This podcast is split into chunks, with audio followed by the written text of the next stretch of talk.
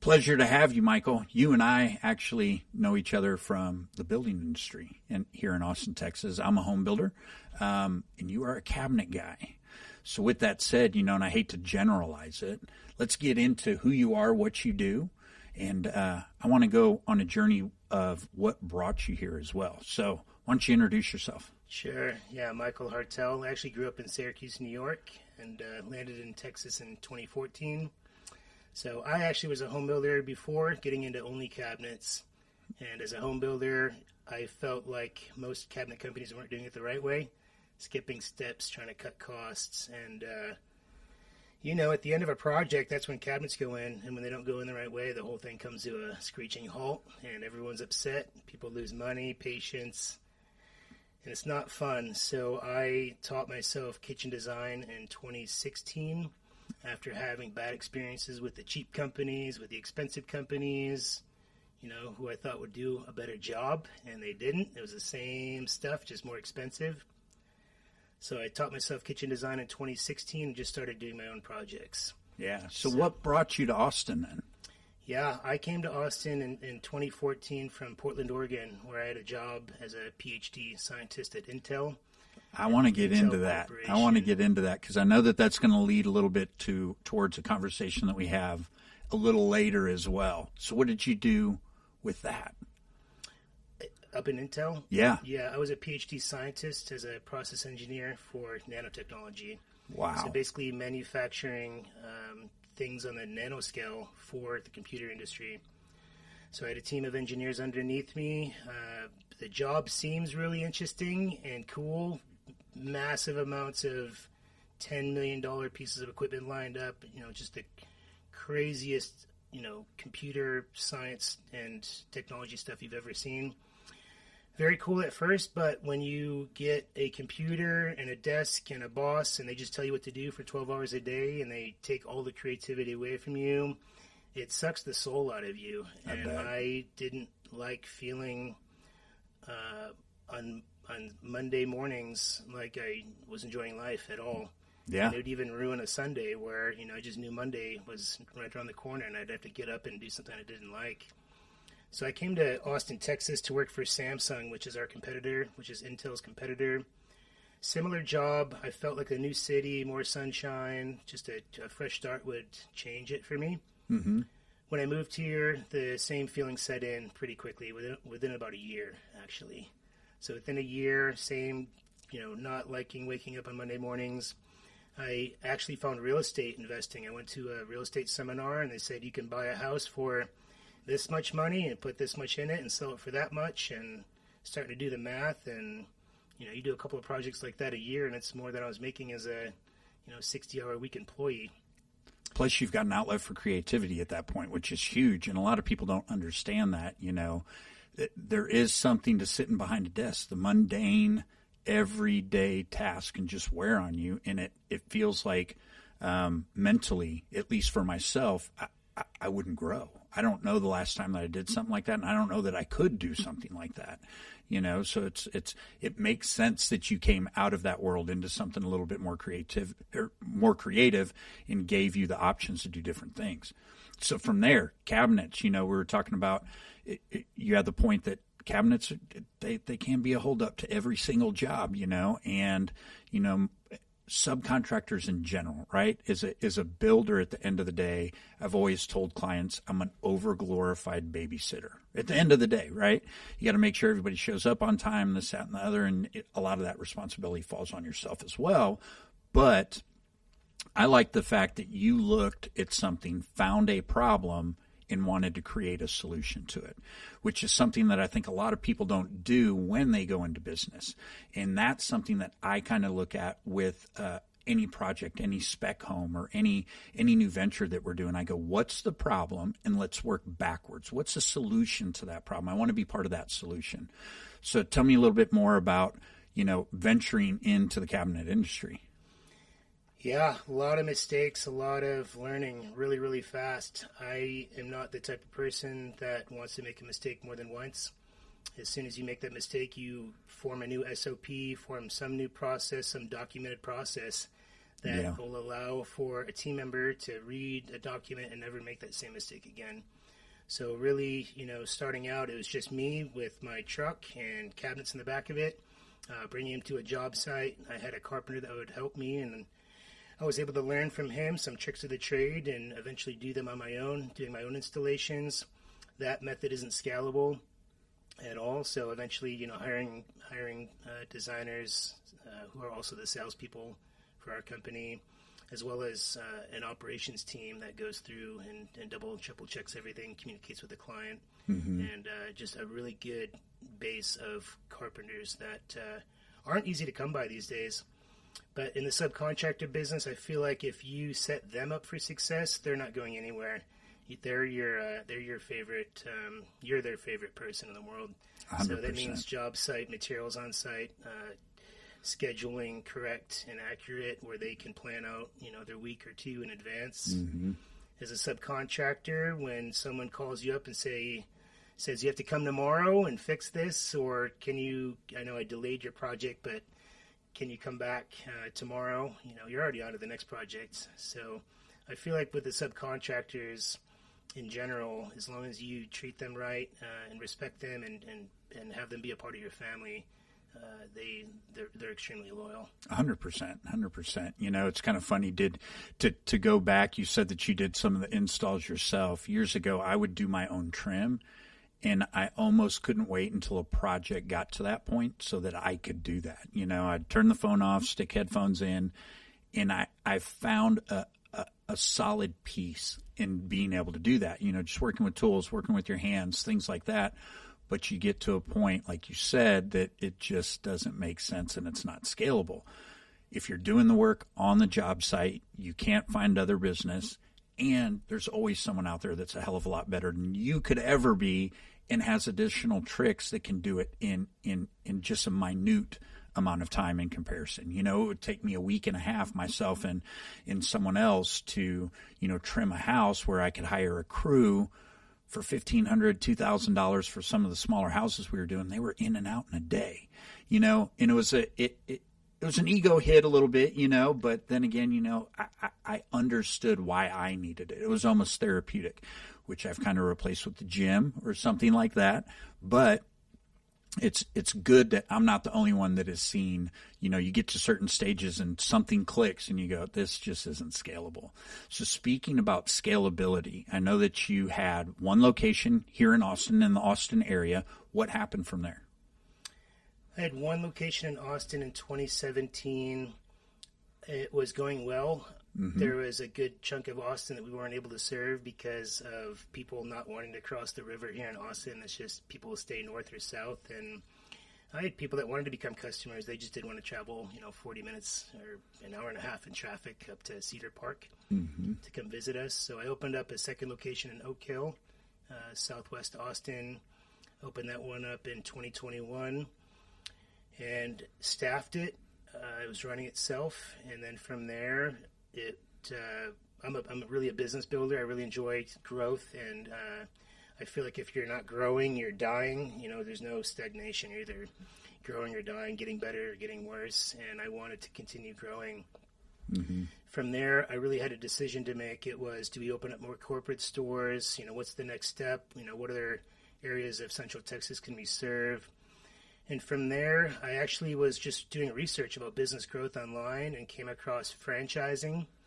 So, franchising, franchise is a word that everyone knows, but until you dig into the details and like the inner workings, uh, it was actually something new to me. You know, the, the whole concept of franchising, the franchisor, which is the, the parent company, and the franchisee, which is an independent business owner. You know, what does that relationship look like? Um, you know, how do they support each other? Things like that. So I, I read a lot about it. I hired a firm out of Chicago that was really expensive, but they're literally the best rated franchise development company in the country and paid them to mentor me to get me set up and to, to launch a franchise so that whole system it, it takes about a, a year or so between the legal you know operational stuff it takes about a year to launch and from there uh, this year we're opening up stores in fort myers florida huntsville alabama uh, kansas city and then we have some coming up in boulder denver um, and a couple other markets that, are, that are growing. So That's it's gonna be fun to, to see other people take the Cabinet IQ model that we've built and apply it and uh, use those same processes, the same technology stack that we built, and see it work in their own markets. That's that's tremendous. And in in being in a similar field, essentially same field, um, something you and I have talked about is even even with me, there is not a construction software that I have been able to find that does everything. They all do just enough to piss you off, and that's what I have found. Right? You know, you've got Builder Trend, CoConstruct, this, that, and the other. Some do everything but a third of what you need, and it, nothing does everything. So when you're expanding and when you're trying to grow like that, software and efficiencies are huge. How did you overcome the lack, if you would, of software and and features and steps and things like that to make something like this very successful for a possible franchisee? that was a really it was really painful for a long time to basically do exactly what you're talking about um, stacking these technology systems on top of them on top of each other for different purposes you know the, the marketing system the um, the autoresponders the text messaging platforms you know quickbooks is a native uh, accounting software but a lot of people will use it for um, invoicing and estimating and it, it kind of jumbles up uh, your system. You're taking an accounting software and, and um, using it like you're supposed to manage projects. It's not like it's not used for that at all. Uh, so there's a ton of other ones. You know, five star review request system, project management, scheduling, Outlook. You know, you have calendars and emails, and it's all in different places. So at one point, we had seven different pieces of individual software that we paid monthly subscriptions for that had separate logins, and it was a little complicated. And I said this isn't acceptable and started going on the open market and just calling every company that has CRM in their name and just interviewing them. And uh, fortunately, I have an awesome COO that takes the time to write out exactly what the requirements are. If you ask me to do that, it's like a task as a visionary that just bothers me and is not exciting. This is like his his realm, not mine. This is what excites him. Um, so he wrote out basically a, a white paper of what the requirements are for our system and our company. And we interviewed probably 15 different CRMs over the course of a couple of months with demos and additional calls after that. And what you said is exactly right. There's companies that can do 80% or even 93%, but that 7% is critical to your business. So you'd still have to have another uh, technology, you know, on top of that too. So I say all this to say we had to go out and basically start from scratch. We had to go out and find a Salesforce-like platform that just will build you anything. And it took us about a year. We had to architect what the ideal uh, journey is for a Cabinet IQ customer from the time that they fill out a form online or walk in the store all the way through when they leave us a five-star review request. There's a lot of stuff that happens in between. And it took about a year and it was you know over six figures to build something out like that. Um, but now that it's all done we're humming along. It's like a very cool platform to see you know in our industry in your industry too in construction in general i feel like the communication with the client is probably just as important as finishing on time and, and on budget i think those are like the three pillars great communication on time and on budget. If you can nail those, you can make a couple mistakes in between and still be really, really fine Yeah. at the end of the day. So the communication is a tough one when you're running a business. Um, I'll give you an example. When someone goes and they have a cabinet quote and they accept it and pay, you know, they used to call up the next day at nine o'clock in the morning and speak to someone that wasn't their sales rep and say, "Hey, I," and they would say on the phone, "I just paid for my cabinets. What's next?" you know? And that happens over and over. And especially at scale when you have a lot of people paying weekly and you have a lot of people calling up and uh, talking to your staff that doesn't know about that particular project it's not that they don't care or want to help. They just don't have the information. They don't know necessarily who their designer was or what the next step is so that's just an easy problem to solve when someone pays an invoice they get an email that's automated from the salesperson that sold them the project and it tells them what's next, what they can expect with timelines. Mm-hmm. And you know, over the course of a project, you have to do that six or seven times. But we don't have phone calls like that anymore. We don't have a phone call that says what's next. Well, so because this is not just this is not just for us to save time and uh, remain focused on our work, but it's also just the client experience, the, the customer experience. A hundred percent. Because at some point you have to hire somebody just to answer phones and answer those five questions that, that, that someone may have, you know, so with a system like that, I'm assuming that, uh, as a franchisee, if I was interested in becoming a franchisee, those are things that I would get access to. Number one, correct, and then num- number two, I would think that that would make the experience a heck of a lot smoother than most franchises that I've actually been uh, that I've looked into. Absolutely, yeah. They plug right into the system. They take our exact CRM and we just duplicate ours as another instance, and they run their business just the same way that we do. So there's a lot of franchises that seem kind of sexy on the outside, and then you sign up, and then they might dump a technology stack of seven different softwares and say you got to sign up for all these. It's mm-hmm. not until you're actually a franchisee that you're like, oh man, this company seemed like it was really cool from the outside, and now that I'm in it, you know, now I own myself a job, and you know, this is a lot more complicated than I expected. Yeah. So we took an industry that's you know relatively complex. It's not like walking in and buying a T-shirt or getting your you know outlet in your home fixed like an electrician. Um, nothing against those businesses, but this is a little bit more complex, which I really enjoy. It's got the uh, design and creative piece to it. It's got the uh, different levels of cabinetry. You know, good, better, and best. Mm-hmm. Most people remodel their kitchen once in a lifetime. That's a national statistic. One kitchen in a lifetime is what an average person in America does. So when they go into it, they don't know how much they should spend, what's what's popular, how they're going to design their kitchen. So I think for us, it's really cool to guide someone through that process. For someone to walk in and say, "Hey, you guys have more five star reviews than your next seven competitors. We're ready to remodel. We don't know where to start. We don't have a budget. I don't know if this is ten thousand dollars or hundred thousand uh, dollars, but you're our people. Let's go." You know, and to see our our sales team guide them through that whole process is really exciting for me. Mm-hmm. That's got to be gratifying for sure, you know? And I, I can see where your uh, professional career prior to this leans into that mindset of having processes, having, you know, certain ways that things are done just from that engineer mentality. I would I would think that's where it dwells, you know. So that's kind of an incredible story to to to, to hear with that said, where do you see yourself? I'm going to give you the, the obligatory, where do you see yourself in five years? You know, where do you see Cabinet IQ? Yeah, Cabinet IQ in five years is going to be the largest household name for residential high end cabinetry. So we'll have probably uh, 250 franchisees in about 400 locations open across the country. It's not something that goes in the middle of nowhere as far as a, a store. We have a certain psychographic and demographic of a, of a customer. So it doesn't mean you can just be in the middle of, you know, in the middle of the desert somewhere. So there's uh, about 300 Class A uh, areas of the country that we want to be in. Certain markets, you know, the Denver's, the you know Austin, Texas, LA, um, they can support about 250 franchisees and you know between 400 and 500 uh, territories.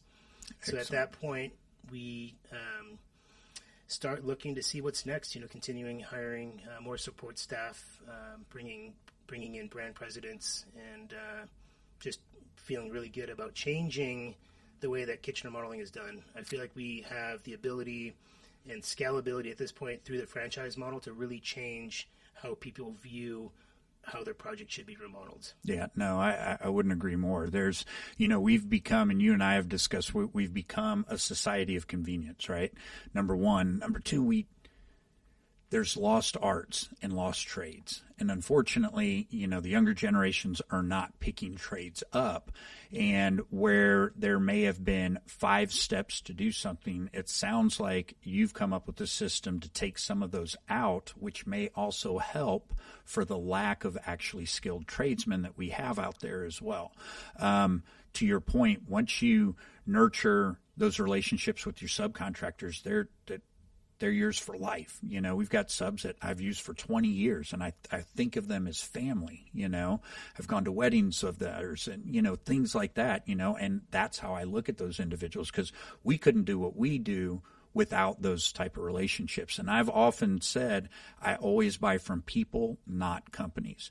You know, if someone leaves a plumbing supply shop and goes somewhere else, I'm following them you know, because everything is relationship based, which is something, you know, that's almost a lost art in itself too, you know, so that's how I run my business. And I know that you are very similar in that nature. So it's good to see that others are still pushing that envelope to keep these trades and, you know, some of this lost art from disappearing.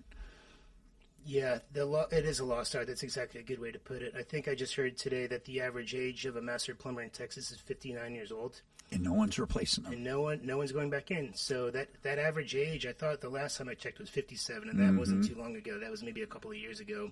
Uh, it's a scary thought. Yeah. plumbers, electricians, carpenters. You know, at, at the end of the day, this causes stress on homeowners where they can't find reliable work, and there's people that come in that aren't qualified at all to even be able to slap a magnet on their truck and call them a carpenter, and to just do such a poor job that that homeowner will never forget that experience, and they're going to tell everyone who at that point is just going to be petrified to hire someone, and, and and you know at that point they don't know who to who to turn to. A hundred You know, percent. they, they, they really don't know where to look, how to vet people.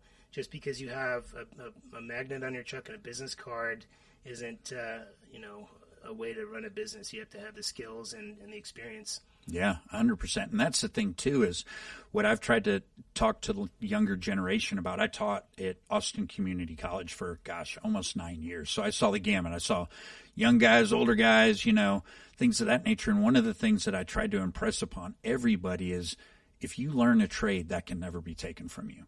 No matter what happens, no matter, you know, anything that you have, clothing, cars, houses, think that can all disappear one day. But a true trade and a true knowledge of a trade that most people don't have is invaluable. And you always have that to fall back on. Not to mention the living that you can make being in construction you know especially if it, certain licensed areas hvac plumbing electrical. I heard the other day that you know uh, a, a large plumbing shop was starting people out at sixty-five to seventy thousand dollars to be a plumber and that's an apprentice because they can't find anybody. So these jobs are extremely lucrative, and the less there is, it's a supply and demand thing. The less there is, the more expensive that's going to be. And it goes back to the blue collar network. You know, there's there's a lot more very wealthy blue collar guys out there than you would ever guess. Oh, And again, it's because they have a knowledge that others don't. And it's just like other industries. However, this one is depleting fast, you know. So I try to encourage as many people as I can to get into a trade. You know, it doesn't mean, you know, if you go in and, and you start digging ditches as a plumber, that you're going to stay there. Within seven years, you can get your master's license, open your own shop, and now you can have a multi million dollar business that can scale. So I love impressing that on the younger generation and stuff because this is something that we will constantly need. You will always need food. You will always need, you know, utilities and they need to work. And if they don't work, you need someone to fix them. It's kind of funny. Even what I've always taught my boys is at a younger age, how to change tires, how to change your oil, things like that. I grew up building cars, building motorcycles, you know, racing cars, all sorts of stuff, and I've I've got that acute knowledge that can't be taken away from me. Do I still change my oil today? No. However, can I? Yeah. You know, and those are things again that can't be taken away from you. And those are certain knowledges that I think in general that are lost, you know, and it goes back to I can go down the gamut, but the loss of masculinity in this world, you know, that I think needs to be brought back. And there's nothing wrong with that. You know, someone's got to do this, and those that can will profit well. Yeah. Yeah. It, there's a lot we can unpack there for sure, but I feel like, you know, we talk about these trades and being able to replace things in, in a home. I mean, if you asked a, a guy that just started driving that's 16 years old to go fix a flat tire, I bet you he'd look at you and say, I don't know how. You hand him a car jack and say, you know, show me how to do this, he would start crying. It's kind of interesting these days. I feel like there needs to be some push. I feel like it does come from the parents and having good role models. It's amazing you do that for Yeah. your kids. Uh, they're going to end up a lot better off than some that don't have that same, that same Yeah. situation. It's kind of funny. My, my oldest son got his first flat tire. We had changed him before. And due to the wonderful world of technology, when he had to truly engage that learned behavior, that action, he FaceTimed me. So I was in a different state, you know, and we are eating dinner and I sat it up at dinner and he sat the phone up and everything. And so we changed the tire over FaceTime, you know? And so technology is awesome. But, you know, even these kids have YouTube to fall back on, right? At the end of the day, you can't figure it out, find it on YouTube, right? But it's it's those that that take that step to find that information themselves versus just going, I don't know how to do it and walking away. So, but to your point, you know, it goes back to how you raise your kids, you know, and the more you can teach them, the more that they will take on generationally to their kids and their grandkids and things like that. Just things that unfortunately have been lost over the years. So, well, I appreciate uh, the chat today. I know that you and I will continue these, and this will probably be the first of many.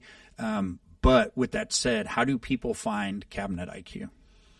Yeah, our website, cabinetiq.com. If you're interested in franchising, you can go to cabinetiq.com slash franchise and we'll reach out to you. Excellent. I appreciate it, brother. It was great talking to you. Thank you.